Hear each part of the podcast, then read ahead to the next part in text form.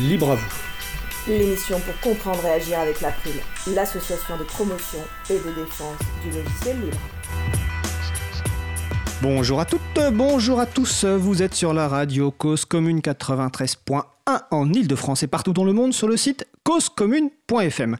Je vous rappelle que la radio dispose d'un web chat, donc vous pouvez utiliser votre navigateur web préféré, si possible libre, et vous rendre sur le site donc de la radio causecommune.fm, cliquer sur chat et nous rejoindre sur le salon dédié à l'émission. Nous sommes mardi 2 avril 2019. Nous diffusons en direct, mais vous écoutez peut-être une rediffusion ou un podcast. Donc soyez les bienvenus pour cette nouvelle édition de Libre à vous, l'émission pour comprendre et agir avec l'April, l'association de promotion et de défense du logiciel libre. Je suis Frédéric Couchet, le délégué général de l'April. Donc le site web de l'April, c'est april.org april.org et vous retrouvez d'ores et déjà une page consacrée à l'émission du jour avec un certain nombre de références, et cette page sera bien entendu mise à jour après l'émission avec les références que l'on citera au cours de l'émission. Je vous souhaite une excellente écoute et nous allons passer au programme du jour. Donc, euh, dans quelques secondes, nous allons commencer par la chronique de Jean-Christophe Becquet, président de l'April, donc la chronique intitulée Pépites libres. Alors, normalement, Jean-Christophe est avec nous au téléphone. Bonjour Jean-Christophe. Bonjour. On se retrouve tout de suite. D'ici une quinzaine de minutes, nous allons retrouver, euh, nous allons parler de notre sujet principal, donc les groupes d'utilisateurs et d'utilisatrices de logiciels libres, ce qu'on appelle euh, les GUL, avec mes trois invités que je présenterai euh, tout à l'heure, trois invités de talent et représentant chacun un groupe d'utilisateurs ou d'utilisatrices de logiciels libres. En fin d'émission, nous aurons la chronique de ma collègue Isabella Vanni, Le Libre fait sa com, et nous aurons l'occasion notamment de parler d'un événement qui va se passer à Lyon ce week-end. Et à la réalisation, bah, mon collègue Étienne Gonu. Bonjour Étienne. Salut Fred. Alors, il vient de se lever pour parler dans le micro, il ne s'y attendait pas. Donc tout de suite, place au premier sujet. Donc nous allons commencer par une intervention de Jean-Christophe Becquet. Euh, Jean-Christophe est président de l'April et sa chronique intitulée Pépites libres a pour objectif de nous présenter une ressource sous licence libre. Donc ça peut être un texte, une image, une vidéo, une base de données sélectionnée pour son intérêt artistique, pédagogique, insolite, utile. Et les auteurs de ces pépites ont choisi de mettre l'accent sur les libertés accorder leur public. Alors aujourd'hui, Jean-Christophe, tu souhaites nous parler d'un jeu de, données diffusé sous licence ouverte qui s'appelle le RNE, le répertoire national des élus. Alors Jean-Christophe, nous t'écoutons. Oui, bonjour. Euh, le RNE est donc une ressource en open data, c'est-à-dire une donnée produite par une administration ou une collectivité et mise à disposition des citoyens sous licence libre. RNE est la chronique de répertoire national des élus. Ce jeu de données, fourni par les préfectures et les services du ministère de l'Intérieur, contient des informations sur les personnes titulaires d'un mandat électoral. On y trouve des informations comme le nom, le sexe, la date de naissance, la profession, ainsi que les dates de début et de fin de mandat pour les différents étages du millefeuille administratif, les communes, les départements, les régions l'État et l'Europe. Cela peut paraître surprenant, mais cette mise à disposition sous licence libre des informations sur les élus est en fait très récente. Elle date du mois de janvier 2019. Le collectif Regard Citoyen avait d'ailleurs salué la publication fort attendue de ce répertoire national des élus, tout en regrettant la fréquence de mise à jour, seulement trimestrielle, alors que des élections partielles impactant les données ont lieu toute l'année. On peut espérer que cela évolue avec le temps. Le RNE est un fichier très utile pour l'action citoyenne. Par exemple, pendant les débats sur la directive droit d'auteur au Parlement européen, l'April a appelé les personnes attachées à un Internet ouvert à contacter leurs représentants au Parlement européen. Et c'est pas parce que le résultat du vote nous déplaît qu'il faut arrêter d'agir. Bien au contraire. Pour ma part, j'adresse chaque jour à un acteur local dans ma région, depuis 2010, un courrier de sensibilisation aux enjeux du logiciel libre. Pour mener à bien ce type d'action, une liste des élus s'avère très utile. Un des critères pour mesurer la réussite d'une publication en open data est ce qu'on appelle les réutilisations. Ce sont des exemples d'usage du jeu de données pour un article, une infographie ou une application. Le RNE publié sur le portail national data.gouv.fr, a fait l'objet de plusieurs réutilisations. Par exemple, le site polypark.fr permet de retrouver, en fonction de sa commune de résidence, les élus qui nous représentent. Autre exemple, un article du Dauphiné qui s'est appuyé sur le RNE pour montrer comment se répartissent nos élus par profession, par sexe ou par âge, en fonction du type de mandat. Et ce type d'analyse n'est pas réservé à des experts. Un élève de troisième s'est servi du RNE pendant son stage chez Talab pour réaliser, avec des logiciels libres, une analyse statistique sur nos élus. Ces ressources en open data améliorent la transparence de l'action publique. Elles encouragent l'innovation. Et elles constituent un formidable support pédagogique. Par exemple, j'enseigne les systèmes d'information géographique, des logiciels qui permettent d'analyser les données inscrites sur un territoire. Il y a dix ans, je n'avais pas d'autre choix que de faire mon cours sur les parcs naturels des États-Unis, faute de données libres disponibles en local. Aujourd'hui, on trouve des données sur n'importe quelle commune ou région de France. Grâce aux licences libres, mes étudiants peuvent utiliser ces informations sans restriction dans leurs projets personnels ou professionnels. J'aimerais donc pour conclure inviter nos auditeurs à rechercher, à demander et à réutiliser des données en open data en fonction de leur centre d'intérêt. Le champ est très large. Ça peut concerner la vie politique, l'économie, les transports, mais aussi le patrimoine avec les bibliothèques et les musées qui partagent de plus en plus de bases de connaissances en open data nouvelle pépite sans doute pour des chroniques en perspective. Oui, ça, ouvre le champ à de, nouvelles euh, chroniques pépites libres. Donc, c'est comme tu le dis, c'est très récent, c'est janvier 2019. Donc, je suppose que c'est le ministère de, l'Intérieur qui a publié ce, répertoire national des élus? Alors effectivement, euh, une partie des données viennent du ministère de l'Intérieur et le reste des préfectures euh, départementales, voilà, en fonction des, différents échelons d'élus.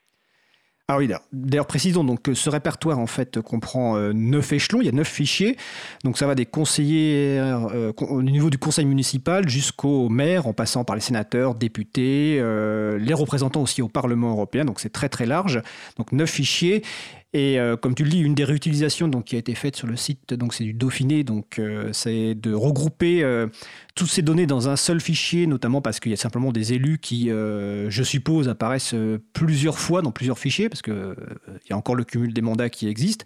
Donc un, travail qui a été fait par le Dauphiné, c'est de regrouper. les informations qui sont dans ce fichier, c'est quoi? C'est nom, prénom, date de naissance, profession, ou est-ce qu'il y a d'autres types de données concernant les élus? Non, dans ce fichier-là, euh, c'est tout. Donc c'est effectivement des informations euh, assez minimalistes. Euh, un des intérêts, une réutilisation possible, ce serait bien sûr de, croiser ce, fichier avec d'autres jeux de données pour avoir des informations complémentaires. Là, un des exemples que je donnais, le site Polypart euh, croise, mais c'est dans l'autre sens, c'est-à-dire qu'on a une base de données d'adresse euh, dans laquelle on, saisit en fait euh, son adresse qui correspond à son lieu de résidence. Et en fonction de ça, avec une base de données adresse et le répertoire national des élus, ça nous sort pour chaque échelon du, du millefeuille administratif l'élu dont on dépend, donc le maire, le président du conseil départemental et régional, euh, et euh, les élus euh, nationaux et européens, députés, sénateurs et les parlementaires européens. D'accord. Et où peut-on trouver ce site? Enfin, la source originale, sur quel site? Donc, ce fichier est hébergé sur le portail national français d'Open Data, dont l'adresse est data.gouv.fr. Et j'ai mis donc euh, le, lien direct pour télécharger le RNE en particulier, donc un des multiples jeux de données hébergés sur le portail data.gouv.fr, euh, sur la page de l'émission sur le site de la l'April. D'accord. Donc on précise que c'est quand tu parles d'open data, donc ce sont des données ouvertes. On a consacré une émission sur le sujet de mémoire en octobre 2018 et évidemment on, reconsacrera des émissions. Donc ces données sont diffusées sous une licence ouverte hein, qui permet la réutilisation. Euh, euh, y compris pour des usages euh, commerciaux, donc c'est très important. Tu as cité tout à l'heure cet élève de troisième qui, a fait un stage chez Etalab. Alors il faut préciser peut-être ce qu'est Etalab. Est-ce que tu peux nous préciser ce qu'est Etalab? Donc, euh, Etalab est un service de l'État euh, qui s'occupe de la politique nationale euh, Open Data, c'est-à-dire qui vise à encourager les administrations en particulier et à accompagner également les collectivités dans la publication de jeux de données publics sous licence libre.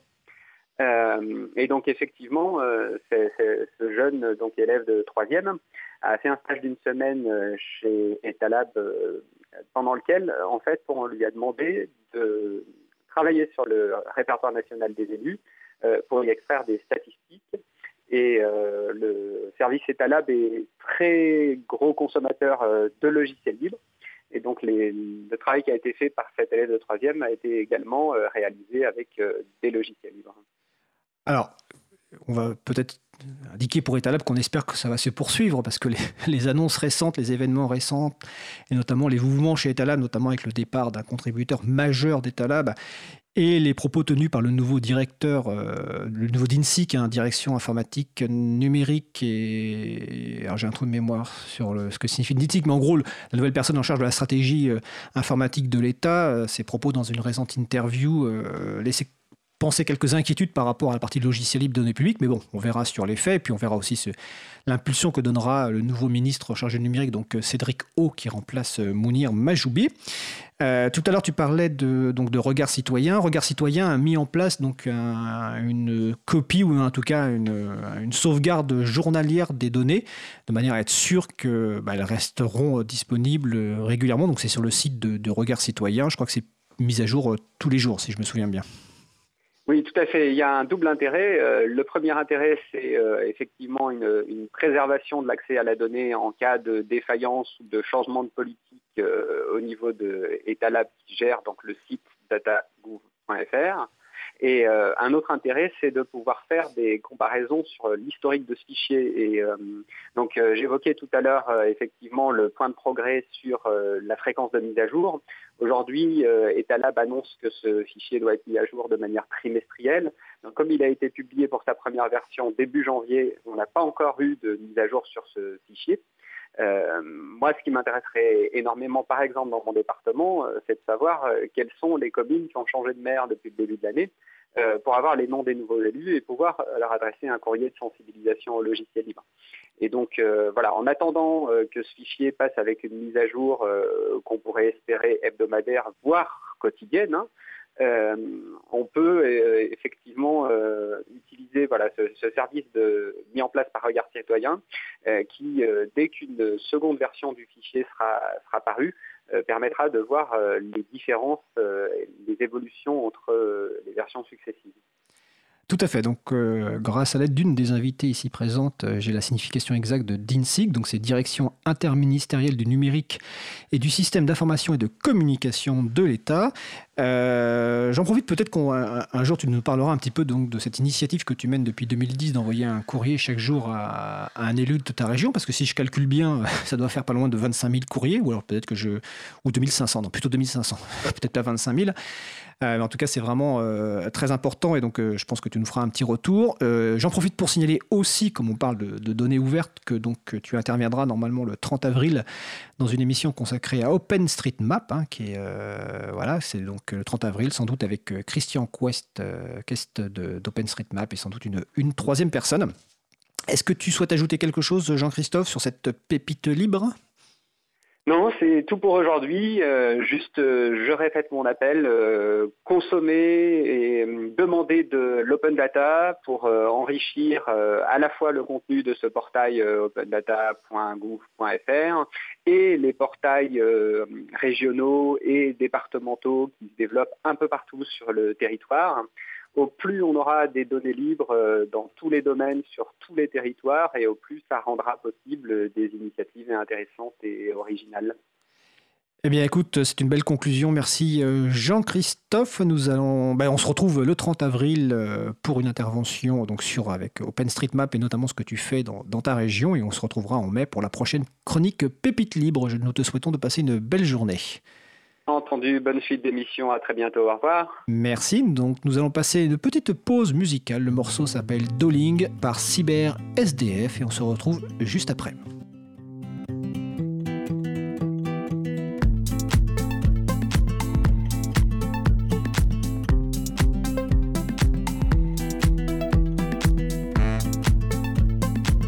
Cause commune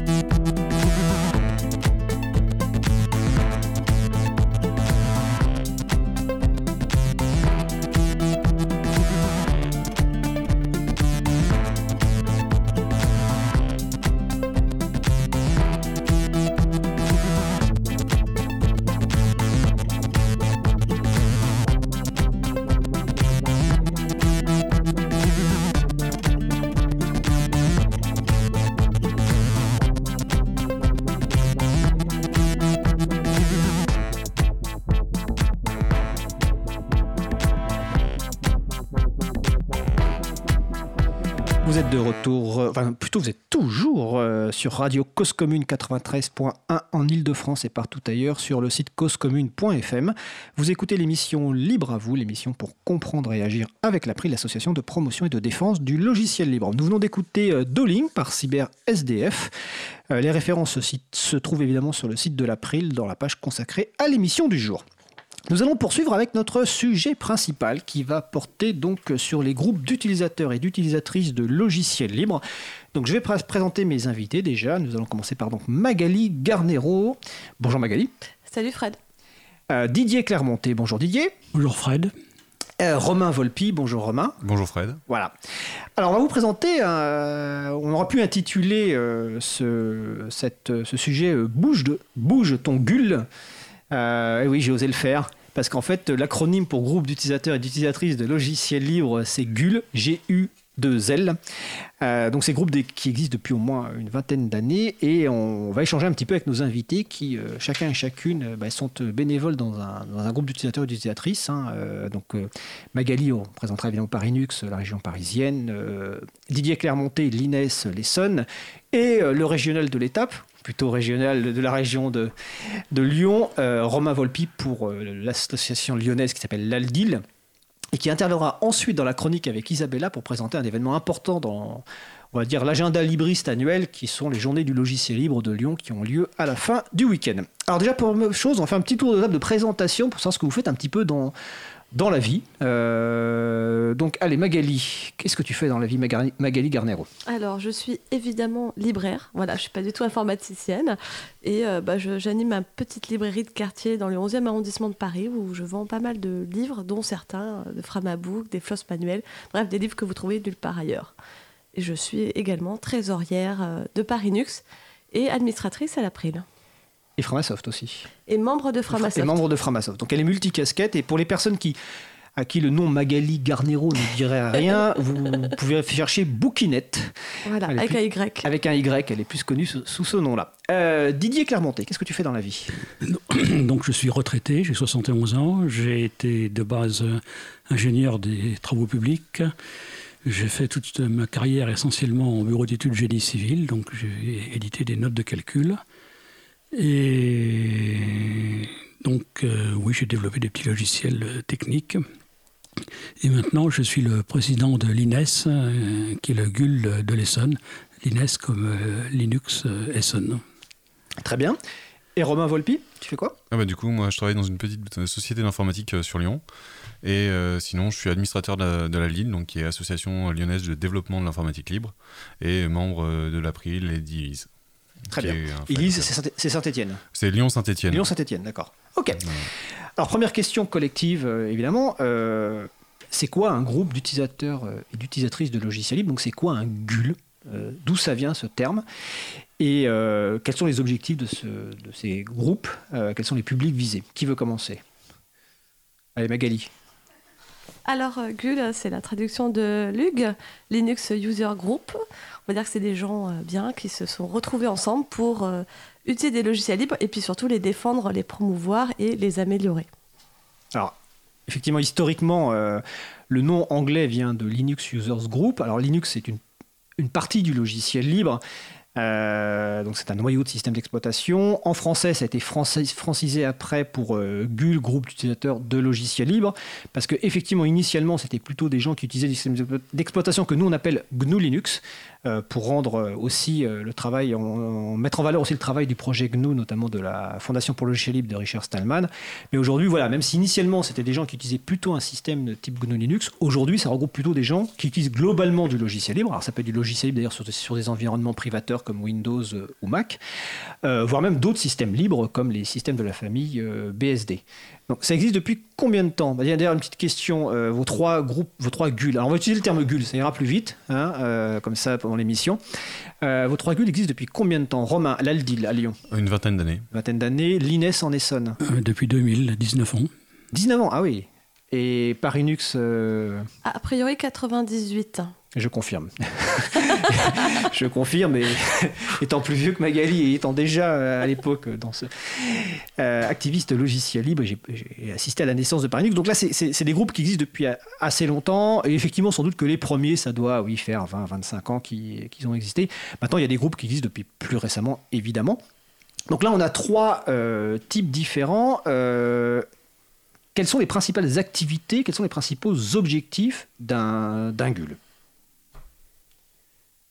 Didier alors, je ne parlerai pas en règle générale, je ah, parlerai, pour je pour, l'INES. Pour moi, mon, but, euh, quand on installe un, système euh, GNU Linux, euh, les gens disent vous êtes bien gentil, mais après, qui va me faire de l'assistance? Donc, mon but, c'est que les gens aient un point, ils savent que tous les 15 jours, ils peuvent venir. 53 rue Montessuie, à Juvisy, et ils, auront, ils seront dépannés dans la mesure du, du possible. C'est un point de un point de maintenance, un point d'assistance. C'est de l'assistance à, utilisateur en fait. Donc c'est une permanence qui a lieu tous les 15 jours. Tous les 15 jours. Donc tous les 15 jours, l'INES, euh, euh, oui, euh, vous avez donc une permanence physique où les gens peuvent venir. C'est quoi C'est le soir, le week-end? Le samedi après-midi. le, samedi après-midi. Tout, tout, le samedi après-midi. Tout le samedi après-midi, d'accord. Euh, donc ça c'est important parce que c'est une activité que, n'ont pas forcément tous les GUL, d'avoir une permanence euh, régulière. Donc euh, pour les gens qui sont en Essonne, donc c'est à Juvisy, on mettra l'adresse évidemment sur le site, mais sinon vous allez sur le site de l'INES, donc c'est lines.org, avec deux S, hein, L-I-N-E 2 S. Comme Line et Essonne. Essonne, exactement. Donc la principale activité, donc voilà, le but c'est d'offrir de l'aide aux personnes qui découvrent le logiciel libre et de le faire en plus de façon euh, récurrente quelque part avec un rendez-vous régulier. Est-ce que vous avez, est-ce que vous organisez aussi des conférences à l'INES en, dehors de ces ateliers? Historiquement, c'est arrivé. Euh, depuis que je suis président, euh, non. Mais historiquement, c'est arrivé. Oui, il y, avait, il y a eu des conférences. L'INES a un vidéoprojecteur. bon, pour l'instant, c'est un peu en, un peu en sommeil. D'accord. Et quel type de public vient à ces, à ces rendez-vous? Absolument n'importe qui. N'importe qui. Euh, n'a pas de tranche d'âge. De... D'accord, vous n'avez pas un public type, ça pourrait être un public euh, de jeunes qui découvrent l'informatique, ou au contraire comme toi, de retraités euh, qui veulent s'y mettre, ou qui, veulent changer de système, ou de professionnels. Il y a absolument de tout. De tout. Mm. D'accord. côté Parinux, alors, quels sont les publics visés, les principales activités, même si après on pourra rentrer un peu plus dans le détail, de, de Parinux? Ah, si je rentre pas dans le détail, on va dire que bah, c'est tout, tout, public. Dans certains événements, ça va être vraiment à la Cité des Sciences, donc on accueille tous ceux qui veulent venir. D'autres événements, ça va être beaucoup, beaucoup plus restrictif, comme les soirées de contribution. On accueille que les gens qui viennent contribuer à des projets libres. Et puis bah, après, il y a les apéros, les villages, où on va un peu partout. Et là, bah, c'est ouvert vraiment à tous. Alors, on va rentrer un peu plus dans le détail tout à l'heure, mais je vais quand même rappeler le, que tu as cité trois types des deux événements récurrents, mais on va les, on, va les préciser. Donc, les événements donc à la Cité des Sciences et de l'Industrie, c'est les premiers samedis. Alors, c'est facile de s'en souvenir. C'est les premiers samedis du mois. Donc, on va supposer que le prochain a lieu le tu vérifies, le 6 avril 2010, 2019. On est mardi. Euh, donc c'est à la Cité des Sciences et de l'Industrie, au Carrefour numérique à partir de 14h. De 14h. Je cherchais si c'était 13h ou 14h. Bah, on se retrouve à 13h pour manger à la pizzeria, puis après, on va bosser. D'accord. Donc, donc, les personnes qui viennent se, faire sensibiliser au logiciel libre, vous avez l'information secrète de. Alors maintenant, il vous reste à trouver le nom de la pizzeria et l'adresse, mais je pense que Magali vous la donnera. Euh, tu as parlé des soirées de contribution. Alors, euh, samedi les premiers samedis, donc on va, supposer que c'est un public qui est plutôt donc euh, néophyte qui découvre. Les soirées de contribution, et on y reviendra tout à l'heure quand même parce que c'est important, parce que c'est un public un peu différent, c'est comment contribuer au logiciel libre et pas forcément euh, d'un point de vue technique. Donc là aussi c'est récurrent dans le sens où c'est chaque jeudi, donc à la célèbre FPH, parce qu'on cite très régulièrement dans cette émission dans le 11e arrondissement de Paris, donc c'est à 19h. Donc la prochaine a lieu jeudi. Non, on est toujours 4, le 4. 4 avril à partir de, de 19h. Et puis tu as cité des, événements, c'est-à-dire la présence euh, de, bénévoles du GUL à des événements qui peuvent être très variés, comme par exemple euh, l'espace numérique de la fête de l'UMA, ou des salons un peu plus professionnels, comme par exemple le POS à Paris, le Paris Open Source Summit à la fin de, de l'année. Oui, je, sais, je cite des événements des fois, comme ça. Euh, côté Aldil, est-ce que c'est la même chose ou est-ce que c'est un peu différent? Côté Aldil, en fait, elle a été créée pour gérer l'événement qui a lieu tous les ans, du coup, qui est les JDLL, les Journées du Libre Lyonnais. Et après, en fait, on a développé euh, d'autres, euh, d'autres, d'autres événements plus, euh, plus réguliers, en fait. Donc, tous les jeudis, par exemple, on a des, des permanences à, dans une MJC sur donc, une maison jeune et. Culture. Et, culture. c'est la culture. C'est ça, sur, sur Lyon et où, on, où, on peut, où les gens peuvent venir, qui sont des jeudis bidouilles, c'est ouvert à tous. Et on a des, les, lundis aussi, ou dans une autre, dans une autre MJC de Lyon. Et voilà. Et puis après, on accompagne aussi des MJC pour migrer sous Linux. Et on a aussi euh, deux, une, fois par mois une conférence qui a lieu le jeudi soir, plus euh, deux trois install parties dans l'année et deux trois salons où on défend le logiciel libre quoi. Euh, la conférence, c'est à la maison, c'est à la maison du Rancy, c'est ça? Maison des Rancy, ouais, Maison pour tous des Rancy. Maison pour tous des Rancy. ça me dit quelque chose que j'y suis déjà intervenu justement. Donc, euh, donc on, voit quand même des événements assez, euh, assez variés, avec comme une des permanences. C'est-à-dire que c'est important pour les personnes qui nous écoutent de se dire que, les, que ces groupes d'utilisateurs généralement proposent des permanences. Alors je précise que même si on a des représentants et représentantes de Paris, l'Essonne et puis Lyon, évidemment, il y a beaucoup plus. Enfin, il y a de nombreux groupes de GUL qui existent. Euh, le site de référence pour les trouver, c'est un site qu'on cite à chaque émission également, c'est l'agenda du libre, hein,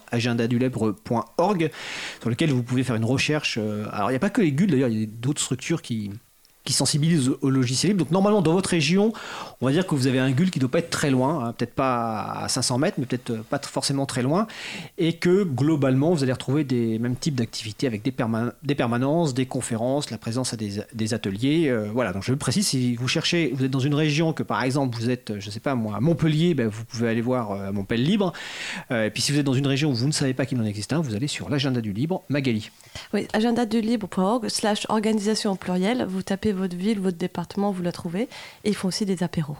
Alors, eh, c'est une activité dont on n'a pas parlé alors que c'est quand même assez C'est une activité dont on parle à chaque à peu près à chaque émission parce que c'est vrai que c'est une activité fondamentale euh, pour la sensibilisation au logiciel libre et pour le partage hein, parce que alors, dans l'ordre des apéros on partage pas que les logiciels on partage d'autres choses. Romain tu voulais ajouter quelque chose? Oui, euh, ce qui est important à dire aussi c'est que c'est ouvert à tous et pas, pas, seulement aux membres des associations. Généralement on accueille aussi les gens qui sont pas membres. Certains adhèrent justement lors de, à ces moments-là, mais c'est pas une, une obligation d'adhérer. C'est un partage avant tout quoi. C'est important de le préciser parce que finalement, ce n'est pas, des, pas des services quelque part, hein, c'est ouvert à toute personne. Euh, il peut y avoir peut-être des groupes qui fonctionnent d'ailleurs différemment, mais en tout cas, vos trois groupes, effectivement, fonctionnent de, cette façon-là.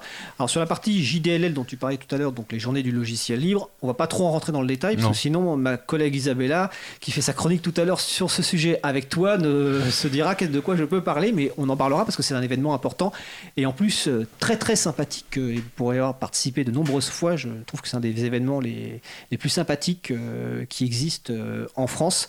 Euh, même si les autres événements sont sympathiques. Mais en tout cas, l'organisation est assez fiable, euh, il y a du public, c'est varié, mais on laissera Isabella évidemment euh, en parler. Alors, vous, vous êtes bénévole. Une caractéristique de, des, des par rapport à d'autres structures, par exemple, à l'April, on n'est pas, un GUL en tant que tel. Nous, on fait de la promotion de la défense en général. Et on a une autre, une autre caractéristique, c'est qu'on a une équipe de, de 4 personnes dans l'équipe salariée. Donc, à ma connaissance, je ne sais pas si c'est, mais je pense qu'il y a très peu de GUL qui ont des personnes salariées. C'est plutôt sur un mode bénévole. Moi, j'ai pas de salarié ou alors c'est au black, hein, parce qu'on paye rien. Magali, c'est en direct. non, non, pas de salarié du tout, c'est compliqué. Voilà, de, mémoire, effectivement, enfin, je, ne suis pas sûr qu'il y ait des structures. En tout cas, dans les, vraiment dans les GUL, je pense pas qu'il y ait des structures qui, qui ont, euh, qui ont des, des, des, salariés. Donc c'est important aussi parce que quand les, les personnes qui, vont qui viennent vous voir à des événements, euh, je suppose que ça se passe toujours très bien, mais il faut que les personnes quand même aient en tête qu'ils ont en face d'elles des personnes bénévoles qui donnent de leur temps. Alors justement, ça, ça me fait penser à une question. Euh, parce que vous avez quand même des profils très différents, parce que c'est ça qui est intéressant, parce que euh, Magali Garnero, donc tu l'as dit, tu es libraire. Didier Clermonté, toi tu es, bon aujourd'hui tu es retraité. Et Romain, toi, tu as une formation d'informaticien. Oui, tout à fait. Voilà, et même dans le libre, je suppose. Non, pas forcément, dans le libre, mais informaticien. je suis sensibilisé au libre depuis, depuis longtemps. Depuis longtemps. Et donc, trois profils assez, assez différents. Alors, finalement, qu'est-ce qui vous motive chacun et chacune à contribuer dans un GUL le partage de la connaissance. D'accord. On, fait un, on fait un premier tour de table. Didier Se rendre utile euh, pour un retraité, trouver un but et être efficace, faire quelque chose. Quoi. D'accord. Romain Permettre de partager la connaissance de l'informatique, qui n'est pas forcément aisée pour tout le monde en fait. Et c'est vrai que c'est vraiment le, le leitmotiv pour moi. Quoi. D'accord. Alors c'est, ça me fait penser à la chronique euh, de Vincent Calam la semaine dernière que je vous encourage à écouter, qui justement était sur le fait de partager ce qu'on découvre. C'est-à-dire, euh, lui, il parlait des trucs et astuces quand on, dans l'utilisation d'un logiciel, mais là, effectivement, il y a le partage. Et, euh, ça fait penser aussi à une autre chronique de Véronique Bonnet qui sera diffusée la semaine prochaine, qui était intitulée Partager est bon. Donc c'est le partage, c'est l'entraide. Didier, toi, qu'est-ce qui t'a amené au logiciel libre dans ton parcours? Eh professionnellement, euh, j'ai été vite confronté aux, limites des logiciels propriétaires. Un logiciel de calcul de béton armé, euh, il n'y en a pas tellement. Et puis en plus, euh, bah, s'ils ne conviennent pas, bah, on ne peut rien faire, on est, on est coincé. Donc je me suis dit, bah, il faut que, je me, fasse les miens et il faut, qu'on puisse les modifier, les analyser, savoir ce qu'ils fait. D'accord. Alors je précise aussi que maintenant tu participes à une autre activité dont on parlera dans deux semaines, donc le 16 avril, mais, mais, pas avec toi, avec d'autres personnes, le, chaton de l'April, mhm. donc euh, dans le cadre du, du... Alors, on va faire un test. Est-ce que Magali se souvient de ce que veut dire euh, chaton? Généralement, tu es la spécialiste. Alors, le problème de Chaton, c'est que. Alors, dans le Chaton, c'est le collectif d'hébergeurs alternatifs, transparents, ouverts, neutres et solidaires. Par contre, pour le Chapril, je ne sais pas exactement parce que vous, vous avez choisi un acronyme Chapril, mais comme ça change suivant qui en parle, alors, en tout cas, donc, le projet Chaton avec un S, donc chaton.org, initié par Framasoft, vise à offrir des services euh, éthiques, loyaux, libres, en alternative aux services euh, des GAFAM. Et le chaton de l'April s'appelle Chapril. Alors, il peut y avoir plusieurs significations. Bon, bah, ça, ça vient sans doute une, une contraction de chat et d'April. De, et donc, c'est chapril.org. Il y a actuellement quatre services, mais d'autres vont venir. Et donc, toi et Didier, notamment, tu, tu contribues sur deux de ces services, hein, euh, le DAT et le, le, le PAST. Et le PAST, c'est-à-dire la permettant d'échanger de façon sécurisée des, données. Donc voilà, tu t'investis très largement dans le logiciel libre, au-delà en plus de, de, de, activité de l'INES. Je tenais à le préciser parce que voilà, c'est, ah on peut contribuer euh, sans forcément être euh, informaticien ou informaticienne ou avoir des, des, connaissances techniques. Donc l'EGUL, c'est principalement des bénévoles. Vous, vous accueillez tout public. Est-ce que vous travaillez sous un mode de partenariat? C'est-à-dire que Parinux, par exemple, a une sorte de partenariat avec la Cité des Sciences, parce que finalement, la Cité des Sciences accueille par Inux et d'autres groupes et d'autres structures lors de ce qu'on appelle les premiers samedis, puis globalement lors des conférences. Mais est-ce que vous, vous avez l'occasion de travailler dans des partenariats, par exemple, pour sensibiliser des publics euh, différents? Je ne sais pas. Oui, dans le cadre de, la Maison pour tous des Ranciers, en fait, hum. où euh, c'est vrai qu'on intervient beaucoup chez eux. Et euh, effectivement, ils ont des, espaces numériques publics, des espaces publics numériques qui, et qui se tiennent à peu près tous les six, six mois, et dans lesquels on va faire par exemple une install party et c'est vrai qu'on a aussi des partenariats avec d'autres MJC ou d'autres euh, maisons pour tous, où en gros, ils adhèrent à l'association, on vient et on, encadre les gens pour leur installer Linux, on, intervient plusieurs fois pour, euh, pour les accompagner. quoi. D'accord. L'INES, vous avez des partenariats? Avec le RERS, Réseau d'échange réciproque de savoir. D'accord. Euh, donc, on est basé, notre adresse légale est chez eux, et en échange, tous leurs postes sont sur Ubuntu et c'est moi qui les entretiens, qui, qui, assure la maintenance des postes. De, c'est un réseau d'échange de savoir. Et voilà. D'accord. Magali? Bah, On va reciter la FPH hein, qui nous reçoit tous les jeudis soirs. on a aussi des partenariats un peu temporels ponctuel, on va dire ponctuel, avec l'Université Paris Descartes. Deux fois par an, on va leur faire des install parties. On va aussi aller euh, au Geek Ferries. Ça pas ah, alors, les fameuses. Explique-nous ce que sont les Geek Ferries. Alors, les Geek Ferries, c'est un, des, euh, un des festivals que je préfère parce que j'y vais en tant qu'informaticienne, mais je pars qu'avec des gens qui ne le sont pas. Et euh, en gros, c'est le festival de l'imaginaire. Donc, on va trouver des fans de de, tout ce qui est manga, d'Harry Potter, de fantastique, et euh, ainsi de suite, qui se costument ou pas, et qui sont en fait hyper, euh, hyper réceptifs à ce qu'on leur dit. Leur liberté, c'est très important, même si eux ne respectent pas forcément euh, le droit d'auteur. En tout cas, ils aiment bien savoir ce qu'ils peuvent faire, ne pas faire, et ainsi de suite. Et ça se passe où? Alors, ça se passe à Celle-sur-Cher. Alors, ça est situé où pour les personnes qui ne maîtriseraient pas la géographie? Ah, Je vois que Magali, qui a pourtant été plusieurs fois. Ça se passe environ à 4h15 de Paris en voiture. Dans quelle direction? J'en sais rien. D'accord, ok. Bon, celle sur Cher, vous cherchez sur un moteur de recherche après Orléans. Euh, et c'est en, et c'est en juin. Et cette année, ça sera les 8-9 juin. D'accord. Alors, comme on peut pas être à la fois sur le, sur le web chat et autres, on va demander aux gens qui sont sur le web chat de nous chercher où est celle sur Cher.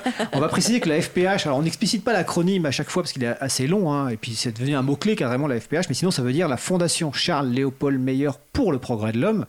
On me signale aussi que je n'ai pas explicité GAFAM. Bon, GAFAM c'est un peu un acronyme pour euh, Google, Amazon, Facebook, Apple, Microsoft. En fait, c'est tous ces géants du du net, de l'informatique, en fait, qui font euh, commerce notamment de vos données ou de vos libertés. Et quant à BSD, bah, initialement, ça veut dire Berkeley Software Distribution. C'est un système d'exploitation libre qui vient de du monde universitaire américain. Mais pareil, BSD, c'est un petit mot-clé maintenant qui est effectivement euh, largement utilisé, un peu comme GNU. On n'explique pas ce qu'est GNU, mais en fait, GNU, c'est un acronyme récursif pour GNU is not Unix. Et Unix est un système originellement multitâche, multi-utilisateur. J'encourage les gens qui s'intéressent à cette histoire de l'informatique qui est passionnante de rechercher, notamment sur les pages de Wikipédia. Ce qui me fait penser que la semaine prochaine, nous parlerons à nouveau de euh, Wikipédia. On va quand même finir sur les partenariats. Donc, je, dis ça aussi pour encourager les, autres GUL à aller chercher des partenariats. Alors, un partenariat qui est assez euh, logique et qui, euh, qui rejoint une autre activité de l'April, dont parlera tout à l'heure Isabella. vous voyez ce talent pour faire des liens entre les différents sujets, qui est évidemment libre en fait un partenariat classique, c'est avec les structures euh, bah, d'initiation à l'informatique, hein, les espaces publics numériques, ou quel que soit le nom qu'on leur donne, comme les cyberbases. Euh, c'est des endroits où bah, les, gens viennent se, sensibiliser à l'informatique, s'initier à l'informatique, et il y a beaucoup de ces espaces publics numériques qui font leur formation, leurs initiations sur logiciel libre. Et les GUL peuvent trouver là un, mode de partenariat assez euh, pratique et utile tout simplement parce que bah, y a des ordinateurs qui sont déjà disponibles. Assez souvent, c'est en dual boot. Euh, je vais par exemple parler de ma ville, euh, Saint-Denis, euh, cyberbase de Saint-Denis, donc place de la Résistance, et c'est en, double amorçage. Alors dual boot, c'est-à-dire double amorçage. C'est-à-dire qu'on peut démarrer soit un système d'exploitation privateur, soit un autre système d'exploitation libre, comme par exemple Debian GNU Linux dont on a parlé, ou Ubuntu dont on a parlé déjà dans une émission. Et donc les ordinateurs sont déjà présents. Vous avez des personnes là qui peuvent aider, et puis vous pouvez faire des événements soit récurrents, donc des permanences quelque part, ou des événements ponctuels, par exemple exemple bah, des samedis du libre ou des dimanches du libre ou des mardis soirs du libre. Donc voilà, c'est des événements importants et ça permet de toucher un public en plus euh, qu'on ne toucherait pas forcément directement. Tu voulais réagir, euh, Didier? Euh, Nous, à l'INES, samedi prochain, on fait une install party. On a mis des annonces dans le journal local. bon, on va voir si on attire du monde. Alors une install party, ce qu'on appelle une fête d'installation, même mm. si si c'est pas forcément un côté festif, c'est que des gens, des personnes viennent avec leur ordinateur. Alors ça peut être l'ordinateur portable, ça peut être leur, leur tour, et elles vont être accompagner pour installer un système d'exploitation libre. Hein. C'est pas forcément euh, les gens bénévoles qui vont le faire, c'est accompagner de manière aussi à ce qu'il y ait vraiment un partage de la connaissance euh, du savoir. Euh, on encourage les personnes qui viennent à faire des sauvegardes de leurs données avant au cas où, parce que ça reste de l'informatique hein, de toute façon, hein, c'est pas la magie. Alors je vais donner la parole à, Magali, mais juste avant, je vais préciser donc que la selle sur Cher, c'est en Loire-et-Cher. voilà. J'avais trouvé. T'avais trouvé? Ah, c'est ce que tu voulais dire? Non, mais. Euh, Alors je te laisse intervenir et puis après on fera la pause musicale. Ah oui, les partenariats, c'est pas forcément avec des lieux. hein. Nous, en tant que GUL, régulièrement, on a exposé euh, le- des choses qu'avait fait de l'April, comme l'Expo Libre. On a aussi euh, retransmis à nos adhérents la lettre ouverte de la Quadrature. Bref, en tant que GUL, on peut servir de ce que font les associations nationales pour les relayer ou euh, on a participé à Libre en Fête. Bref, on, on peut servir de ce que vous faites, vous, à l'April, pour animer des événements ou même pour transmettre des informations. On- alors, on pense notamment aux campagnes euh, du pacte du logiciel libre. euh, lors des élections, on encourage des, des candidats et candidates aux élections à signer un pacte en les engageant à promouvoir et à défendre le logiciel libre. Et évidemment, c'est pas l'April avec ses- sa petite équipe de salariés et ses nombreux bénévoles quand même, Et qui sont merveilleux. mais qui sont merveilleux, effectivement. euh, surtout mes collègues, hein, parce que bon, moi, c'est un peu. Euh, en tout cas, il y, a- un relais d'information et d'action par les euh, locales, parce que voilà, il y a une action nationale et puis il y a une action locale. Donc effectivement, tu as tout à fait raison de préciser qu'un partenariat n'est pas forcément avec un lieu physique, ça peut être avec une autre structure ou ça peut être dans un cadre d'un projet. Alors nous, nous discutons, nous discutons, mais le temps avance et là je sens qu'on veut une pause musicale, donc nous allons lancer une pause musicale. Le temps pour moi de retrouver le titre. Voilà, ça s'appelle Rats par Frankie Barbano et on se retrouve juste après.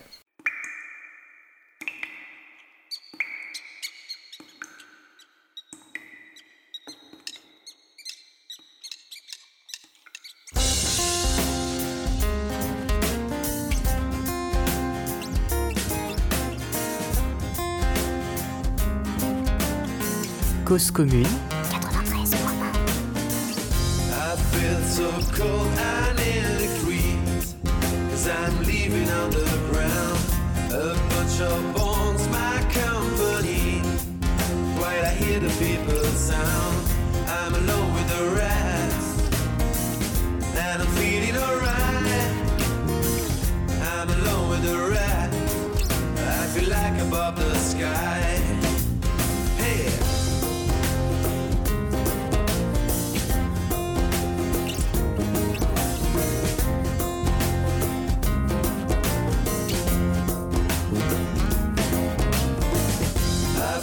so cold I can't explain. Cause I live above the rain As the drops are falling down on me. Pitch dark is all I see. I'm the king of the rest And I'm feeling alright. I'm the king of the rest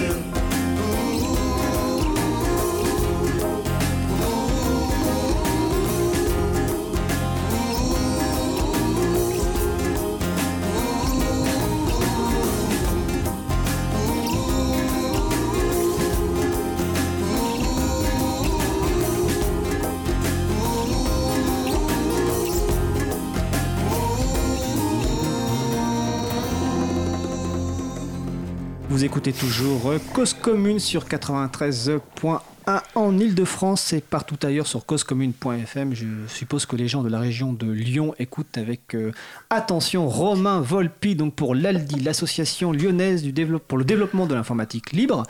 toujours aussi en compagnie donc de Didier Clermonté de l'INES, donc euh, le logiciel libre en Essonne. Euh, on va citer d'ailleurs le site web de l'Aldil, on a oublié aldil.org, l'INES, l'INES.org, et Magali Bar- Garnero, dite Bouquinette pour Parinux, donc euh, le groupe, le GUL de Paris et de sa région, et c'est parinux.org. Et Magali est tout à fait euh, euh, sympathique parce qu'en fait, elle lève le doigt pour intervenir, donc Magali. Bah oui, parce que j'espère que des Lyonnais et des Stéphanois te regardent parce que t'es magnifique, t'es en costume. Ah quoi, non, on avait dit qu'on ne balançait pas, on, on- on ne touche pas Ah, ni aux cheveux, ni, au, ni à la façon dont les gens s'habillent. Mais c'est vrai qu'il est, il est magnifique. Euh, Romain Volpil parlait, de, euh, évidemment Didier est aussi magnifique avec, dans, un, dans un autre style. Alors, nous, nous venons d'écouter donc euh, Rats par euh, Frankie Barbano, donc évidemment c'est sous licence libre, les références sont sur le site de l'April, donc april.org. Et nous parlions avant la pause bah, de- des groupes d'utilisateurs et d'utilisatrices de logiciels libres, donc les GUL, on avait parlé un petit peu des partenariats qui pouvaient être des partenariats avec des lieux physiques, mais également avec des projets ou d'autres structures. J'en profite pour signaler que la lettre ouverte dont parlait Magali tout à l'heure euh, sur la quadrature du net, je suppose que c'est la lettre ouverte contre la censure terroriste, euh, le projet de règlement terroriste censure sécuritaire. Exactement. Alors j'en profite donc tout de suite, même si je le rappellerai à la fin de l'émission, que le vote en commission des affaires euh, des libertés publiques au Parlement européen aura lieu lundi prochain, le 8 avril, et que toutes les informations pour se mobiliser, pour comprendre l'enjeu de ce dossier donc de censure sécuritaire sont sur le site de la Quadrature du Net, donc laquadrature.net. Donc on va revenir à un autre euh, sujet sur les, sur les GUL, les groupes d'utilisateurs et d'utilisatrices de logiciels libres. Donc on a vu que ça visait des publics euh, très variés, que le mode d'organisation de ces groupes était euh, principalement du mode bénévolat, qu'il y avait des, des rendez-vous réguliers, des, permanences. Alors des fois c'est tous les 15 jours, des fois c'est toutes les semaines, tous les mois à Paris, et puis évidemment dans les autres euh, régions. Il y a des événements ponctuels importants, on en reparlera tout à l'heure, notamment avec les journées du logiciel libre de Lyon qui approchent, donc qui auront lieu ce, week-end. Euh, là, on va peut-être parler un petit peu des personnes qui, euh, qui voudraient contribuer à un GUL. Quelles compétences il faut pouvoir contribuer à un GUL, pour contribuer à ces activités On a bien compris, voilà, on, on a bien compris le public que vous visiez. Voilà, est-ce qu'il faut des connaissances techniques? Est-ce que quelqu'un qui n'a pas de connaissances techniques et qui là, qui veut simplement partager le savoir, comme vous l'avez tout à l'heure dit, ou aider, comme l'a dit Didier Donc, voilà, quelles sont les compétences pour pas contribuer à la vie d'un GUL? Personnellement, on, on- Romain. enfin, sur l'Aldil, on ne cherche pas forcément de compétences particulières, du moins pas de, de compétences euh, techniques. On cherche des personnes motivées en fait et qui sont prêtes à, à donner un peu de temps de temps en temps et euh, aller et euh, parler du logiciel libre aux gens. Enfin, pendant des install parties, effectivement, on a besoin de personnes techniques, mais même une personne non technique, elle peut, elle peut aider, euh, même pour les JDL par exemple, en venant accueillir les intervenants, en venant euh, parler avec les personnes, aller, aller prospecter un petit peu pour, pour voir les gens, pour leur, leur demander de venir aux événements ou des trucs comme ça. il n'y a pas besoin d'une compétence particulière en fait. C'est ça qui l'avantage des, des GUL et, du libre en, en général. D'accord Didier, Magali? Didier? Bah, nous, on est quand même d'abord euh, beaucoup plus petits que mes deux amis. C'est pas la taille qui compte. Oui. Euh, donc, euh, pour aider les gens, j'ai quand même besoin de, de gens qui soient un peu, un peu techniques.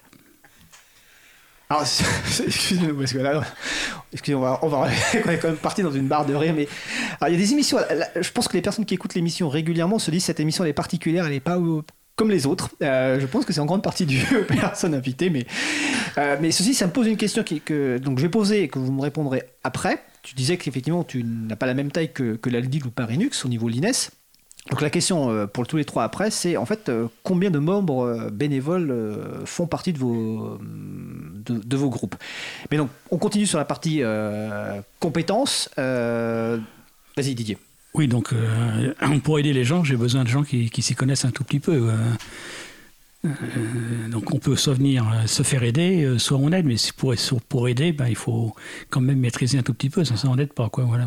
Alors est-ce que justement, et après je passe la parole à Magali, est-ce que une personne qui voilà qui découvre le logiciel libre et qui se dit ah ce, monde de partage, d'entraide me plaît bien, je voudrais un peu contribuer à, à- un GUL, euh, peut comme l'a dit Romain participer sur l'accueil, sur l'accompagnement des gens, sur la prospection? J'aime beaucoup ce terme prospection. C'est peut-être dû au fait que tu es habillé comme ça aujourd'hui. Euh, mais si une personne souhaite aller un peu plus loin donc euh, pour aider à l'accompagnement lors d'une fête d'installation, est-ce que euh, vos groupes organisent des, je sais pas, des sessions pour les entre guillemets les former ou en tout cas leur expliquer un petit peu les bases leur, leur permettant de leur mettre le pied à l'étrier quelque part. Didier Ah, moi, j'explique ce que je fais au fur et à mesure. D'accord. Maintenant, euh, ça reste quand même assez, assez limité, hein, bien sûr. hein. Maintenant, quelqu'un qui a commencé à apprendre, après, il peut, il peut apprendre aux autres. Il peut, c'est une autre forme de partage, parce qu'une fois tu l'as vu une fois. hein. Par Linux, est-ce que vous avez ce genre de, de Alors nous, on a système besoin de tout profil. D'accord. Euh, pour, les, euh, pour les premiers samedis du libre, on a, besoin de, personnes qui accueillent, on a besoin de personnes qui installent, on a besoin de personnes qui soient suffisamment douées pour euh, enlever les bugs qui sont créés parce qu'il y a toujours un bug euh, qui se glisse dans une installation. Euh, après, des parfois on a des besoins de personnes qui seront là avant et après, qui n'ont pas besoin de, savoir faire grand-chose, juste d'être là et d'aider à porter des colis, des câbles, des ordinateurs. C'est tout bête, mais c'est indispensable. D'accord. Alors tout à l'heure, tu, euh, tant qu'on est à la, question de la contribution, tout à l'heure, nous parlais une des activités de Paris Linux, c'est les soirées de contribution.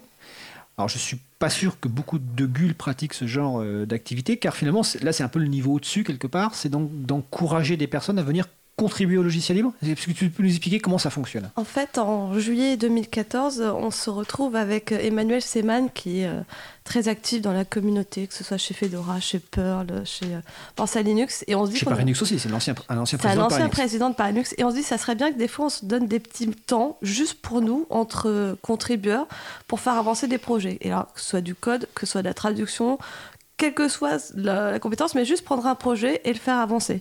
Lui, je sais qu'il s'intéressait pas mal aux, aux journées Perl, qui allait avoir. euh, hop, il avait Alors besoin. Perl, on va de- préciser que c'est un langage de programmation. Exactement. Et là, il faisait un événement autour de cette journée-là et s'était rendu compte que l'année précédente, bah, il avait fait ça depuis chez lui et que ben, euh, ça n'avait pas avancé aussi vite qu'il voulait. Et euh, moi, je me suis rendu compte que pour certains événements aussi, pour- on avait besoin de se retrouver et de discuter ensemble, euh, de contribuer à des projets. Ce qui est amusant, c'est que c'est une réflexion qu'on a eue bien avant euh, Contributopia de Framasoft.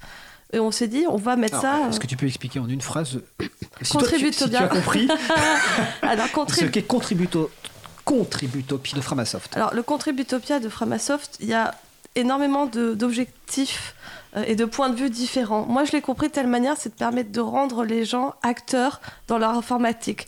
Donc, ils peuvent contribuer, ils peuvent voir comment ça se passe, ils peuvent faire progresser les choses, ils peuvent se former à ce qui les intéresse et ils peuvent former les autres. On n'est vraiment plus dans une société de consommation, on achète bêtement, on consomme. On est vraiment dans une société de contribution. On devient euh, actif, on devient réactif et du coup après on partage avec les autres. Voilà, alors c'est ma vision à moi, hein. c'est pas forcément celle de Framasoft parce que je vous dis on est euh, une trentaine de membres et euh, pour chacun on a une définition à peu près différente, mais l'idée est là. Bah, Je pense que Framasoft euh, sera notre invité en, en juin. Je pense nous aurons notamment Pierre-Yves Gosset qui viendra présenter tous les projets de Framasoft. Bande de vénards. Bref, nos soirées de contribution, on se retrouve avec Emmanuel et on décide de mettre ça au point parce que ben, ça nous évite de procrastiner chez nous. Et là, en étant à plusieurs, on est là, on peut soutenir pour faire avancer des projets. Et au départ, on décide de faire ça tous les 15 jours. On en parle à la FPH, donc à Vincent Calam, qui dit Oh, bah ouais, pas de souci. euh, moi, en plus, le jeudi, euh, j'ai rien de prévu, donc euh, je vous accueille sans souci. Et puis on commence à se dire, alors on fait ça le premier et le troisième, le deuxième et le quatrième, on fait deux jeudis consécutifs. Bref, pour que ce soit beaucoup plus simple, on s'est dit de faire ça tous les jeudis. Alors plus simple, oui, c'est plus simple, comme ça les gens ne se posent pas de questions, ils savent qu'il y a une soirée de contribution, mais après c'est de l'organisation. Il est hors de question qu'on vienne tous les jeudis, tous, euh, Emmanuel et moi, pour animer ces soirées. Donc on cherche d'autres contributeurs qui seront responsables. Bon, il se trouve que dans la réalité, Emmanuel et moi, on vient tous les jeudis. Mais bon, on n'est pas obligé d'être là parce du que vous début n'avez à pas la de vie fin. sociale en dehors du logiciel quelque part. Si, si, on a plein de vie sociale, je te rassure. D'ailleurs, ça fait longtemps que j'ai pas mangé de concoyette. Rien à voir, private joke, Ah, mais en fait, euh, on- message on, balance des, on, se fait, on, on balance des suggestions d'invitation. euh, voilà, ok. Bah, continue Magali. Donc les soirées de contribution. Voilà. Et donc, donc, chaque jeudi à la FPH. Voilà, et au départ, c'est juste des soirées de contribution. euh, on- plusieurs personnes venaient. En moyenne, on est à peu près une vingtaine. euh, des fois moins, des fois le double, euh, tous les jeudis soirs. Cette année, en septembre, avec ma présidente euh, Chris, on s'est dit, si on mettait une thématique à ces soirées Parce que les gens, ils veulent contribuer, mais ils savent pas forcément à quoi. Donc, on s'est dit que le premier jeudi, on allait faire des soirées Ubuntu et ouvre-boîte, donc pour aider les associations d'Ubuntu FR et l'association ouvre-boîte, donc que tu as peut-être déjà invité ou que tu as Pas encore, mais ça fera partie des personnes invitées. Mais tu peux expliquer ce que fait Ouvre Boîte. Alors, euh, Ouvre-boîte, c'est des gens merveilleux qui encouragent les administrations à ouvrir leurs données, que ce soit du code, que ce soit des bases de données, ainsi de suite. Et quand ils n'ont pas de réponse de ces administrations, ils, comment dire, ils appellent la CADA, ils envoient un petit mail bien réglementaire avec des sujets, des, des- du texte bien écrit en disant euh, on nous a pas répondu ou alors on nous a répondu par négatif et on argumente de pourquoi euh, il faudrait libérer euh, ces données-là. Alors, on précise que la CADA, donc c'est la Commission d'accès aux documents administratifs, et qu'évidemment, enfin évidemment, non, on a déjà traité ce sujet dans l'émission Libre à vous, avec notamment le président de la CADA, avec Regard Citoyen et Next Impact. Donc vous allez sur, les sur le site de l'April, april.org, dans les archives de l'émission. Vas-y. Euh, donc ça c'est pour le premier jeudi. Le deuxième jeudi, on a, contré- on a contacté euh, Wikimedia France pour qu'ils viennent nous parler des projets euh, différents. Alors comme ils ont énormément de projets, ils peuvent tenir toute l'année sans souci. Le troisième jeudi, bah, c'est l'April qui se réunit à partir de 18h45 pour le groupe sensibilisation. Et à 20h30, voire 21h si le groupe sensibilisation a pris trop de place, bah, c'est le groupe euh, transcription euh, qui se met à la tâche et qui transcrit pendant une heure et demie des vidéos ou des émissions de radio comme celle qu'on écoute euh, actuellement. Et puis le quatrième jeudi, bah, c'est Framasoft. Donc là, la soirée de contribution se transforme en contrib atelier. Et bah, je salue les, les participants comme Sangokus ou comme Rijelka qui ont animé ces soirées de contribution-là. D'accord, c'est une bonne présentation. On précise que le- les noms que tu viens de, préciser- de citer ce sont des pseudos de personnes. dans- Exactement. souvent dans la communauté du logiciel libre, même dans d'autres communautés, hein, l'utilisation de pseudos est, est assez récurrente. D'ailleurs, toi, tu es plus connu. euh, Oui, ça fait bizarre à chaque fois que tu dis Magali. hein, mais- Voilà, ça fait bizarre, mais bon, voilà. Je, et récemment, d'ailleurs, j'ai reçu un courriel de quelqu'un qui me demande est-ce que tu connais une certaine Magali Garnero? Parce que je trouve pas d'informations sur elle. Je lui dis ben, cherche Bouquinette et tu verras, tu trouveras un peu plus euh, d'informations. Euh, est-ce que à l'INES et à l'Aldil, vous avez ce genre de soirée de contribution ou pas du tout? Non, pas du tout. Non, Pas pas, du du tout. D'accord, donc Alors, si d'autres groupes GUL euh, ont de ce genre de soirée de contribution, nous sommes preneurs de l'information parce que, bon, il y a effectivement, comme tu l'as dit, donc chaque, jeudi à la FPH, mais on peut, euh, on pourra annoncer sur la page de, l'émission sur le site de l'April euh, les autres soirées de contribution. Magali, tu veux rajouter quelque chose? Oui, parce qu'en fait, il y a quelque chose qui est très particulier avec Parinux, et ce qui explique qu'on fait ces choses-là, c'est que nous, la plupart des associations ont leur siège à Paris. C'est-à-dire qu'elles n'ont pas besoin de nous pour marcher. Elles fonctionnent, elles ont leurs adhérents, elles ont leur lieu. Voilà. Donc nous, à Parinux, notre but, ça va, être, ça va être de les mettre en rapport les unes avec les autres. Je vois quand je, je suis allée à Montpellier Libre, eux, ils organisent plein d'événements euh, euh, avec euh, des drapeaux April, des drapeaux, la quadrature, ainsi de suite, mais c'est eux-mêmes qui les animent. Alors que nous, on n'a pas besoin d'animer ce genre d'événement-là parce que a- les associations sont déjà là. Donc c'est une force qu'on a à Paris. Exactement. À part Wikipédia qui est à Lyon. Et Framasoft aussi est à Framasoft, Lyon. oui. Le siège de Wikipédia est à Lyon, c'est ça Non, c'est Framasoft. C'est. Framasoft, oui, c'est c'est ce qui me semblait. Oh. euh, euh, sinon, je leur demanderai la semaine prochaine euh, aux mes invités de, de Wikipédia euh, de confirmer. Euh, on va revenir un petit peu donc sur la- le public cible principal qui est quand même les personnes qui, qui découvrent le logiciel libre. Euh, est-ce que vous avez un, un- est-ce que sur vos sites web vous avez un sorte de, de support via forum? Est-ce que vous faites du support par courriel ou c'est vraiment que du présentiel? Romain, Didier, On fait du support par mail et, et on a aussi un mastodonte en fait où du coup on va répondre aux questions. euh. Après il n'y a pas forcément beaucoup de monde. Généralement on, on reçoit 2-3 mails de temps en temps, mais généralement c'est lors des, lors des Lors des soirées, événements. euh, ouais, lors des événements ou lors des soirées jeudi libre ou jeudi du libre ou, ou des trucs comme ça où on va avoir des questions, mais très peu sur, euh, sur, des, sur du forum. D'accord. Et côté l'INES Ah ben, on a une liste de diffusion sur laquelle chacun peut s'inscrire totalement librement. Et de temps en temps, des questions, pas, pas énormément. Ça D'accord. Euh, et côté Parinux, est-ce que vous avez un support par mail ou par web On a des questions, mais on les renvoie au samedi du libre ou aux APL. Les apéros parisiens du libre qu'on lieu tous les 15 du mois. Oui, parce qu'APL, euh, ça veut dire ça peut vouloir signifier d'autres Mais on l'a choisi pour ça. hein. Ah, vous l'avez choisi pour ça. Alors, ça- ce qui me, ce qui me fait penser que l'un autre, un autre événement important dans la, la- la- la vie des GUL et même des, des- des organisations du logiciel libre, c'est les fameux apéros. hein. Donc, euh, par exemple, à l'April, on a un apéro par mois, un vendredi. Donc, la date du prochain n'est pas encore fixée. Euh, donc, côté Parinux, c'est bah, facile, c'est le 15 euh, du mois. Euh, L'Inès, vous avez plus des permanences, vous n'avez pas d'apéro. Et euh, Lyon, de temps en temps, vous avez des apéros à Lyon, à Lille. Pas tout le temps Mm, non, Peut-être la veille des JDLL, peut-être le Oui, vendredi. c'est D'accord. ça. Voilà. Mais par exemple, tout à l'heure, tu citais le, le GUL de Montpellier, euh, Montpellier Libre. euh, chaque, euh, alors, trois- chaque troisième jeudi du mois, c'est un apéro April. Et je sais que régulièrement, ils ont des, des apéros, ils, a- ils- ils accueillent d'autres structures. Euh, je reviens à une question que j'ai posée tout à l'heure sur laquelle je n'ai pas eu de réponse, mais parce que je n'ai pas fait de relance. Et c'était la, la- la remarque de, de Didier, la- laissant sous-entendre que l'INES était un petit GUL par rapport au, aux gros gueules que pourraient être l'Aldil et, et, et, et, Parinux. Donc une question simple, en fait, ces, ces structures, vous avez combien de bénévoles, de, enfin de membres actifs dans vos structures? De membres actifs qui viennent, tout, qui viennent aider qui tout le temps tout, aux qui événements, pas forcément tout le temps, mais en tout cas qui participent. Je dirais euh, à une vingtaine. Une vingtaine? Donc côté l'INES, Alors, de cotisants, une dizaine, et puis un petit peu plus, qui, quelques électrons, électrons libres qui passent de temps en temps, 15. Quoi. Magali Alors, à c'est un peu compliqué parce que ben, les, les bénévoles, ils se mélangent. Ils sont souvent partie de plusieurs associations. Donc, dans ma bénévole, je vais peut-être compter des gens qui sont à à FDN ou des gens qui sont à l'April ou ainsi de suite. Mais je dirais que ceux qu'on voit le plus souvent, et pas forcément aux mêmes événements, doit être une trentaine. Peut-être un peu moins. Bah, on va dire qu'on est une trentaine, mais ils ne sont pas tous adhérents à Parinux. D'accord. Donc finalement, l'INES, c'est pas forcément si petit que ça par rapport à, Mm. à- à- à d'autres euh, structures du libre, hein, que ce soit Parinux euh, et, et, et puis euh, l'Aldil. Euh, donc on va rappeler quand même, euh, encore une fois, qu'il y a d'autres gules qui existent, hein, le site de l'agenda du libre. est-ce que vous, vous êtes en recherche justement de nouveaux bénévoles ou est-ce que vous avez des perspectives de nouvelles activités? Est-ce que, euh, ou est-ce que les activités que vous faites vous suffisent déjà et remplissent déjà votre vie? Je, je- évidemment, mais est-ce que vous avez, voilà, est-ce que vous dites, tiens, j'aimerais bien dans les années à venir développer euh, un nouveau type d'activité? Je ne sais pas. Ouais. Des formations. Ah, là, le deal. Vas-y. Les apéros. non, mais réellement, on, on y pense. euh, C'est juste qu'il faut qu'on trouve le- l'endroit, le lieu qui nous permette de le faire sans, sans problème et, et qu'on puisse discuter tous ensemble sans, sans avoir trop d'interférences autour. En fait, Euh, voilà, quelque chose de, de sympa et tout. Mais il faut le mettre en place et ça demande des autorisations, des, des, des assurances et des trucs comme ça. Ah, ça c'est une bonne question. Tiens, euh, question pratique en fait. Une personne qui va, ah bah, ça- on on va poser une question sur des gules qui n'existent pas, justement. Euh, supposons qu'on est dans une région, alors je ne sais pas quelle région, mais une région où il n'y a pas de gules actif, ou en tout cas pas, pas proche. Une personne se dit, ou des personnes se disent, je, je- je veux monter un, un gule.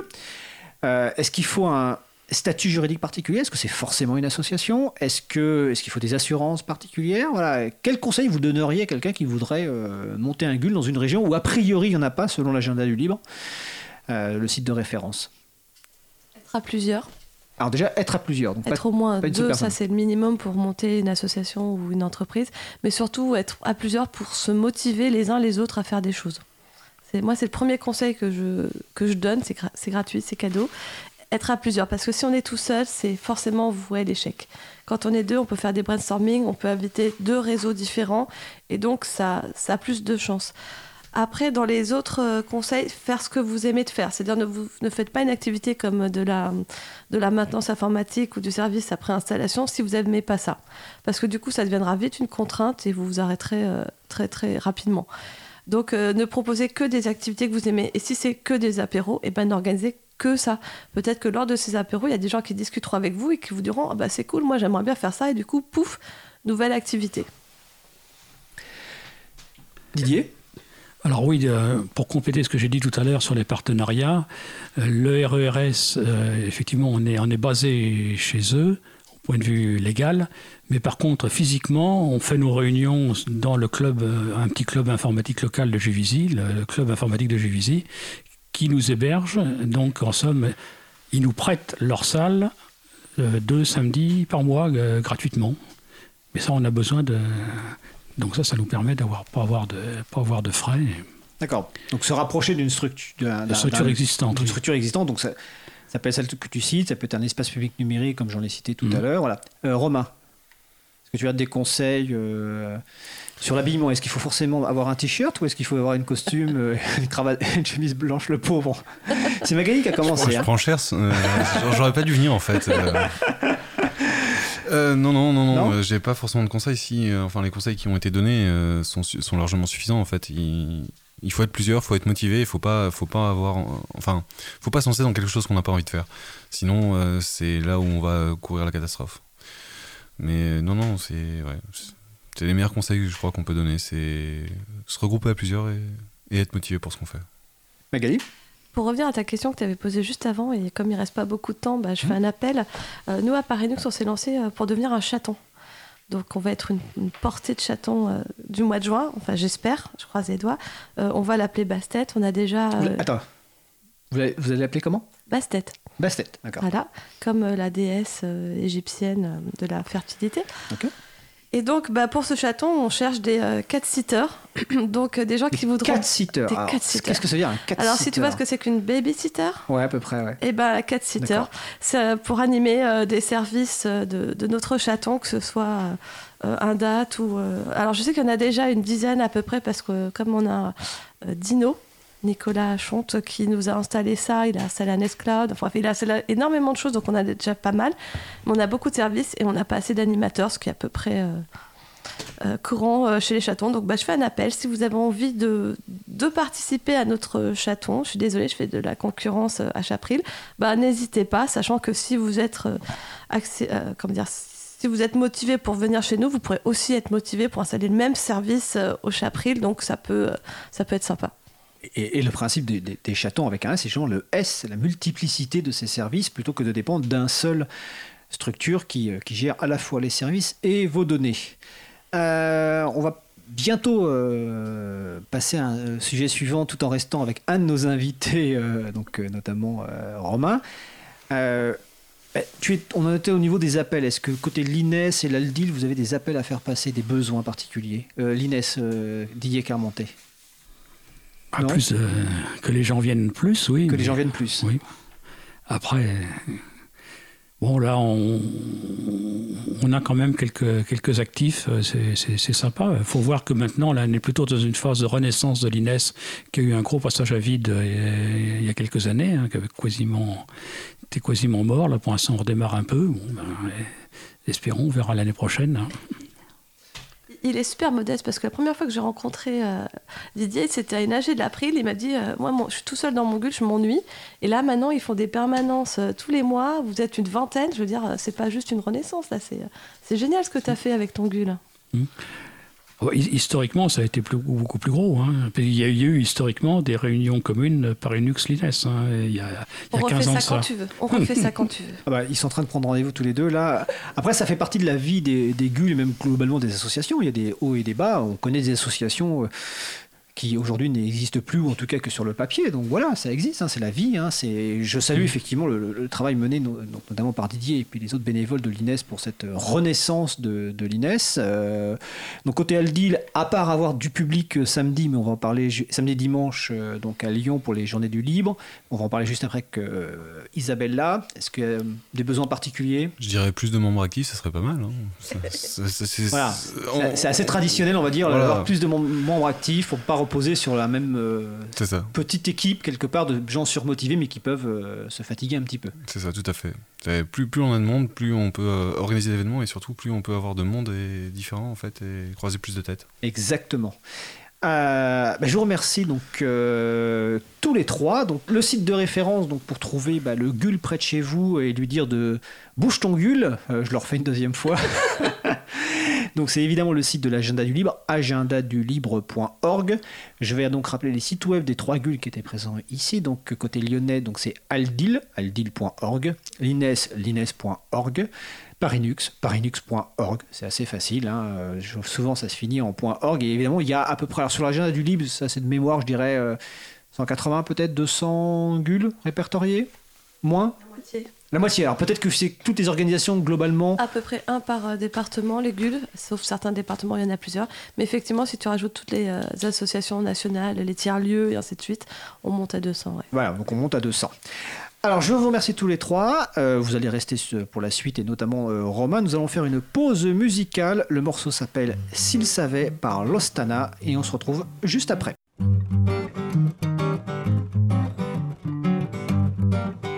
Cause commune, Quand les amoureux levés l'un dans l'autre se bécotent, je craque, replonge dans les vagues reculées du passé. Quand les couples s'ennuient, se grisent, se givrent, je pense à nous, notre entente, amitié tolérante. Quand les passants me dévisagent, je je m'en fiche. Ramassis d'inconnus sur mon histoire d'amour. Quand le monde autour de moi tourne plus vite que le vent. Je ferme les yeux et la magie, je te vois comme avant. S'ils savaient, comme j'attends nos retrouvailles. S'ils savaient, Comme j'y crois, je t'aime et tu me manques. Mais ils savent que tu me hantes, que tu m'écœures et me fatigues. Ils savent combien je rêve, combien je t'aime et te déteste. Quand les parents se déchirent, s'arrachent les petits frères. Je m'attends derrière l'illusion perdue du bonheur. Quand les enfants jouent au docteur à papa maman, je pleure un peu trop déçu pour m'attendrir. S'ils savaient comme j'attends nos retrouvailles, s'ils savaient j'y crois, je t'aime et tu me manques. Mais ils savent que tu me hantes, que tu m'écœures et me fatigues. Ils savent combien je rêve, combien je t'aime et te déteste.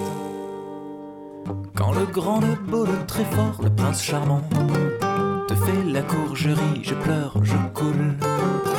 Tu dis redis, promets, retirer même pire, je fais comme si, je fais comme si, s'ils savaient, comme j'attends nos retrouvailles.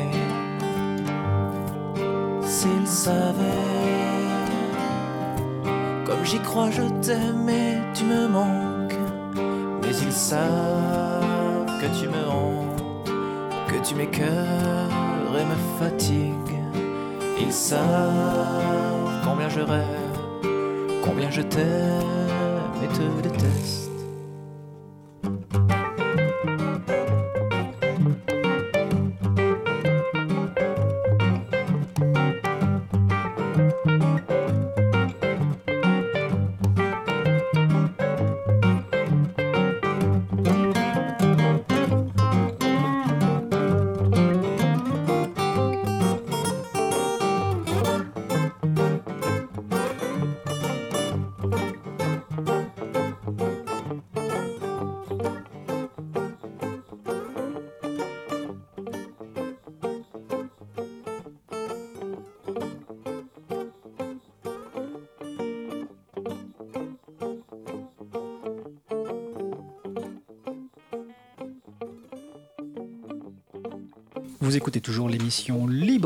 sur Radio Cause Commune 93.1 en Ile-de-France et sur causecommune.fm partout ailleurs.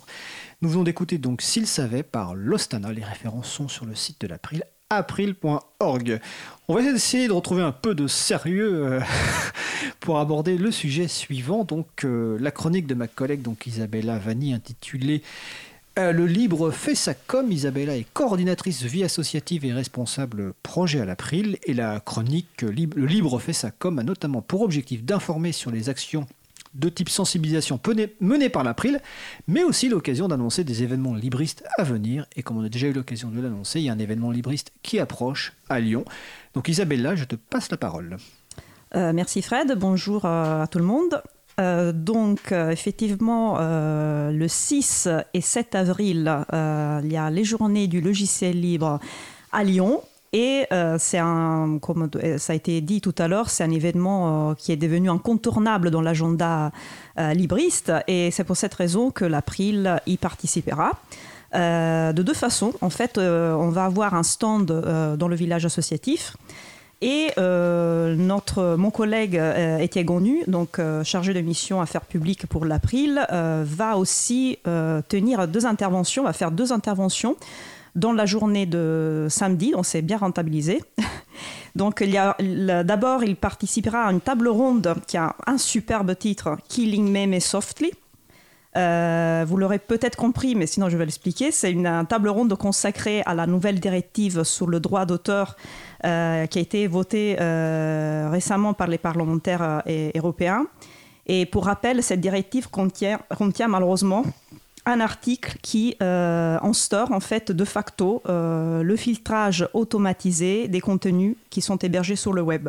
Donc cette table ronde, c'est l'occasion de parler de ce sujet, de revenir sur la campagne qui a été menée contre cet article, campagne à laquelle l'April a bien évidemment participé activement de faire le point aussi sur euh, les prochaines étapes, les prochaines actions euh, qu'on peut mener.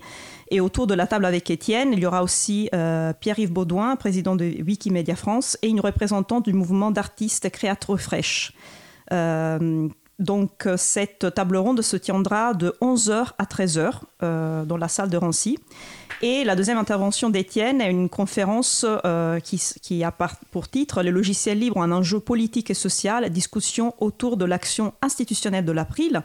Et donc ce sera une présentation un peu plus globale des actions euh, institutionnelles euh, menées par l'April, donc directive droit d'auteur bien sûr, mais aussi priorité au logiciel libre dans l'administration publique. Euh, et euh, au haut, par exemple, l'accord entre Microsoft et le ministère de l'Armée, l'accord euh, dit Open Bar, sur, lequel encore l'April a été très très active. Et aujourd'hui, voilà, on a l'occasion d'avoir avec nous Romain Volpi, donc bénévole actif pour l'ALDIL, donc l'association euh, de l'utilisateur utilisatrice de logiciels libres sur Lyon, qui, je, découvert aujourd'hui, qui est né exprès pour organiser euh, les journées du logiciel libre, si j'ai bien compris. Né exprès pour. C'est- elle, est, elle est née. ah oui, oui, la- oui, l'association, oui, elle est née exprès, oui, pour. euh, Et je savais pas. En fait, elle- la première JDL a, a eu lieu avant même la création de la Lille. Donc euh, voilà. Ah oui, je me suis renseignée. En fait, ça existe depuis 1998 euh, et euh, c'était organi- c'était pas organisé à la maison pour tous, par contre. Non, au tout départ, c'était organisé sur le campus de la Doua, en fait. Euh, sur, euh, j'ai perdu le nom de, de l'école qui nous accueillait. Et maintenant, effectivement, c'est euh, sur la Maison pour tous depuis quelques années, puisque maintenant on est, en par- on est partenariat avec eux sur les JDLL, notamment aussi avec Elise. Et on organise en fait à trois cet événement. Est-ce que tu peux nous dire qu'est-ce qu'elle fait l'association Elise? Elise, c'est un faille, euh, alors c'est un fournisseur d'accès internet associatif euh, local, et donc euh, ça veut dire Internet libre Lyon et Saint-Étienne. J'espère que je me ferai pas reprendre, mais normalement c'est ça. Je pense que c'est correct.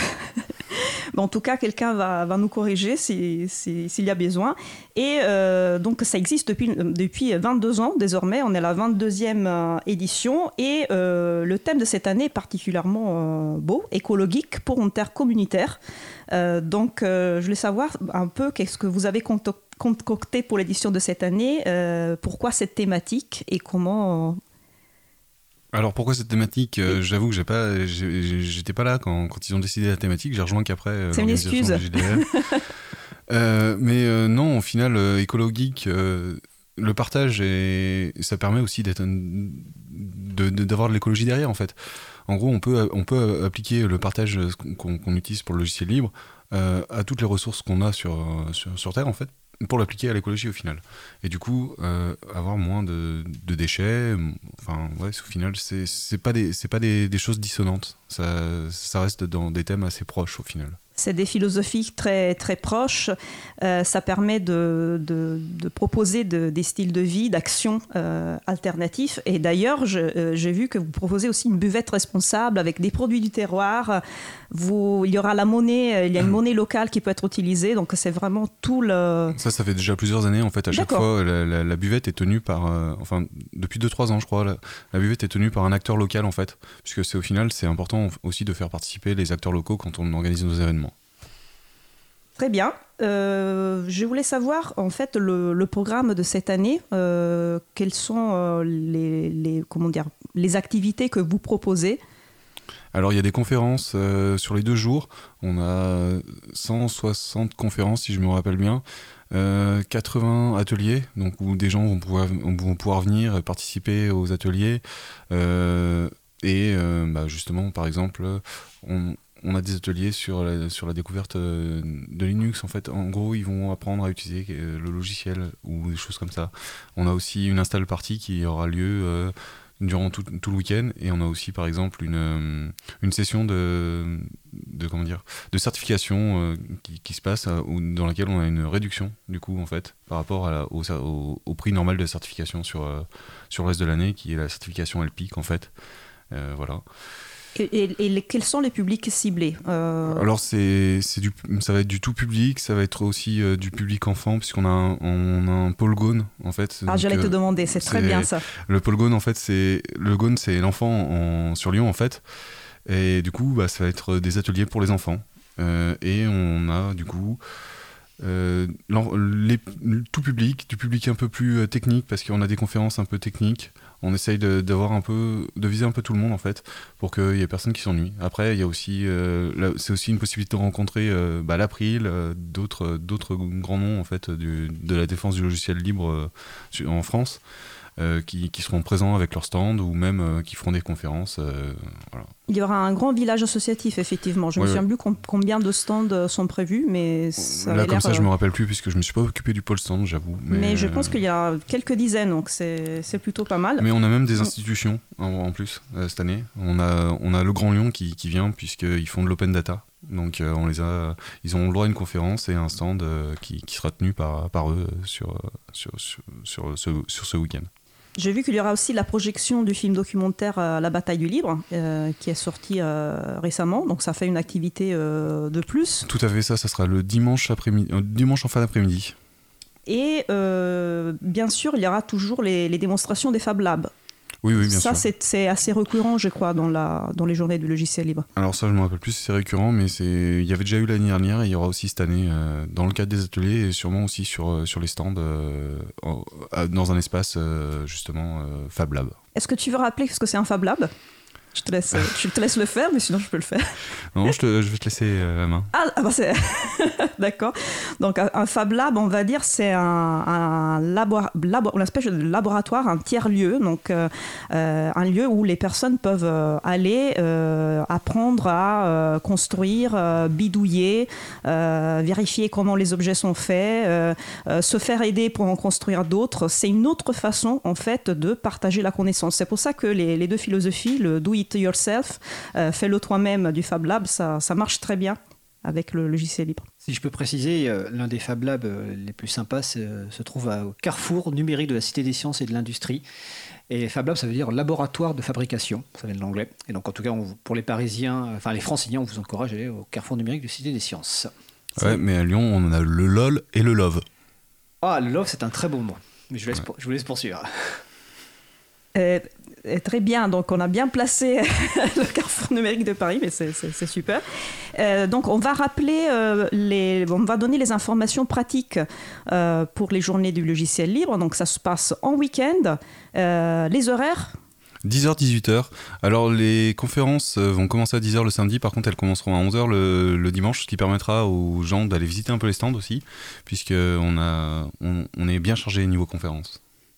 Magnifique. Et euh, au niveau pratique, pour les personnes qui souhaitent participer, qui souhaitent euh, venir euh, aux journées du logiciel libre, il faut s'inscrire et on peut, on peut Non, venir librement. aucune inscription, vous venez, on vous, on vous met un bracelet pour vous compter, pour Ah. euh, savoir si ça marche bien, et c'est tout. Et rien à payer, pas d'inscription, vous venez, et vous êtes les bienvenus. Et si je veux savoir qu'est-ce qu'il y a comme programme, si je veux, Eh ben, je le trouve sur place. Il y, a- y y un programme sur place, euh, il doit y avoir des programmes actuellement déjà, même euh, à la Maison pour tous d'Hérancy, qui sont disponibles euh, en version papier. Et sinon, il y a le site jdll.org sur lequel on peut trouver tout, euh, toutes les, les informations sur les programmes, sur ce qui se passe, quand et comment. Et est-ce qu'il y aura des diffusions audio-vidéo ou est-ce que vous prévoyez de, Alors- de rendre, de rendre disponible pour ceux qui peuvent pas, ceux et celles qui peuvent pas se rendre sur Il place va y avoir des captations sur, certains, sur, certaines, euh, sur certaines conférences. Ah, c'est très bien ça. Mais pour le coup, je sais pas où. Pas, euh, je sais pas comment ça va être diffusé. Bah ça, on le, on le dé- découvrira et, on, et on mettra la- l'information à, à disposition. Euh, sinon, j'aurais, aimé savoir, comme, comme il s'agit d'un, d'un événement qui est organisé en fait bénévolement, euh, je suis plutôt épatée par, euh, par la variété d'activités que vous proposez euh, et c'est quand même un événement qui a besoin de financement. Donc je voulais savoir comment vous avez fait pour vous financer. Alors, euh, l'Aldi prend en charge une partie euh, chaque année. Elle, elle, elle fait un don pour les JDLL en fait. Donc c'est les cotisations des membres. Ouais, grâce à la cotisation des membres. Après, on va, on va, déma- on va démarcher euh, des, des institutions telles que l'Université de Lyon 1, le Grand Lyon et, et, et, et tout, ça. Et, euh, et le reste, c'est du financement participatif à travers une, une plateforme de crowdfunding. Est-ce qu'on peut encore vous faire des dons? Non, c'est trop tard. C'était, Incroyable. ça finit il y a euh, une, deux semaines, Ok. je crois. Pour la- pour l'année prochaine, non C'est trop tard. D'accord. Et est-ce que tu veux rajouter quelque chose là L'interview euh, arrive Non, bientôt à non, non. sa fin? J'ai rien à rajouter. Venez au JDL nombreux et, Voilà. et participez et voilà. C'est tout. Très bien. Euh, bah, écoute, euh, merci Isabella, merci Romain. Est-ce que tu veux rajouter quelque chose sur ta chronique? Euh, J'aurais aimé, mais s'il n'y a plus le temps, je pense. Alors vas-y, en quelques secondes. Non, je vais juste dire- je vais profiter du fait euh, qu'on participe aux, aux journées du logiciel libre pour dire euh, que l'April partic- participe sur beaucoup d'événements au cours de l'année, donc des événements libristes ou des événements au grand public, euh, et qu'on arrive à le faire grâce euh, à nos membres qui euh, localement euh, répondent euh, présents ou présentes à nos appels et qui nous permettent d'être d'être, du coup présentes sur euh, plein d'événements et qu'en 2018 on a eu euh, on a participé avec un stand à 17, év- 17 événements. Donc on a doublé par rapport à, à 2017 et donc euh, j'ai souhaité remercier vraiment euh, tous les béné- bénévoles qui nous ont aidés. Tout à l'heure, on parlait de Love, on les aime, les bénévoles, évidemment. Ben, merci Isabella donc pour cette chronique Le Libre fait sa com. Merci Romain pour cette euh, précision, toutes ces précisions sur les Journées du Libre de Lyon donc, qui ont lieu ce week-end. Et maintenant un petit jingle pour les annonces de fin.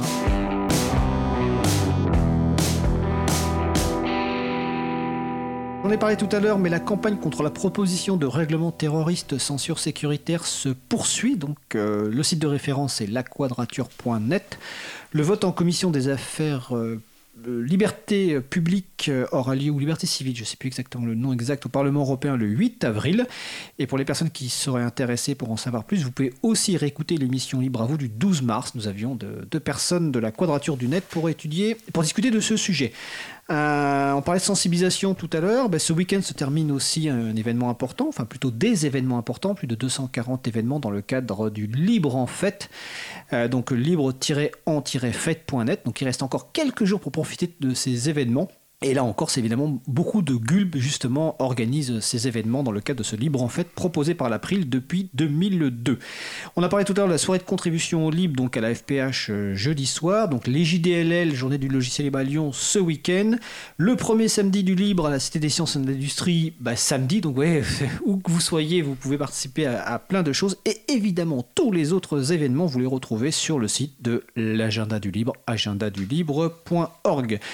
Donc notre émission va se terminer. Je remercie évidemment toutes les personnes qui ont participé. Donc Magali Garnero, dite Bouquinette, et à qui je promets effectivement de la cancoyote bientôt à la maison. Voilà. Romain Volpi pour l'Aldil. Didier Clermonté pour euh, l'Ines, euh, Isabella Vanni pour euh, l'April et mon collègue Étienne Gonu qui non seulement fait des conférences à Lyon ce week-end mais s'occupe aussi de la régie. Donc Étienne Gonu qui est en régie, merci. Euh, je vous retrouverai sur notre site de l'April, donc april.org, toutes les références utiles. Donc il y a déjà une page, mais elle va être enrichie avec les références citées pendant l'émission. On le prochaine émission aura lieu donc mardi 9 avril à 15h30. Alors notre sujet principal portera sur euh, Wikipédia. C'est l'occasion d'approfondir la connaissance de cette encyclopédie libre parce que nous avons déjà consacré une émission à Wikipédia, c'était le 5 mars 2019. Et d'ailleurs l'émission sur Wikipédia sera diffusée ce soir exceptionnellement à 21h. Comme ça vous pouvez, si vous ne l'avez pas écouté, vous remettre, euh, enfin écouter cette émission ou la réécouter.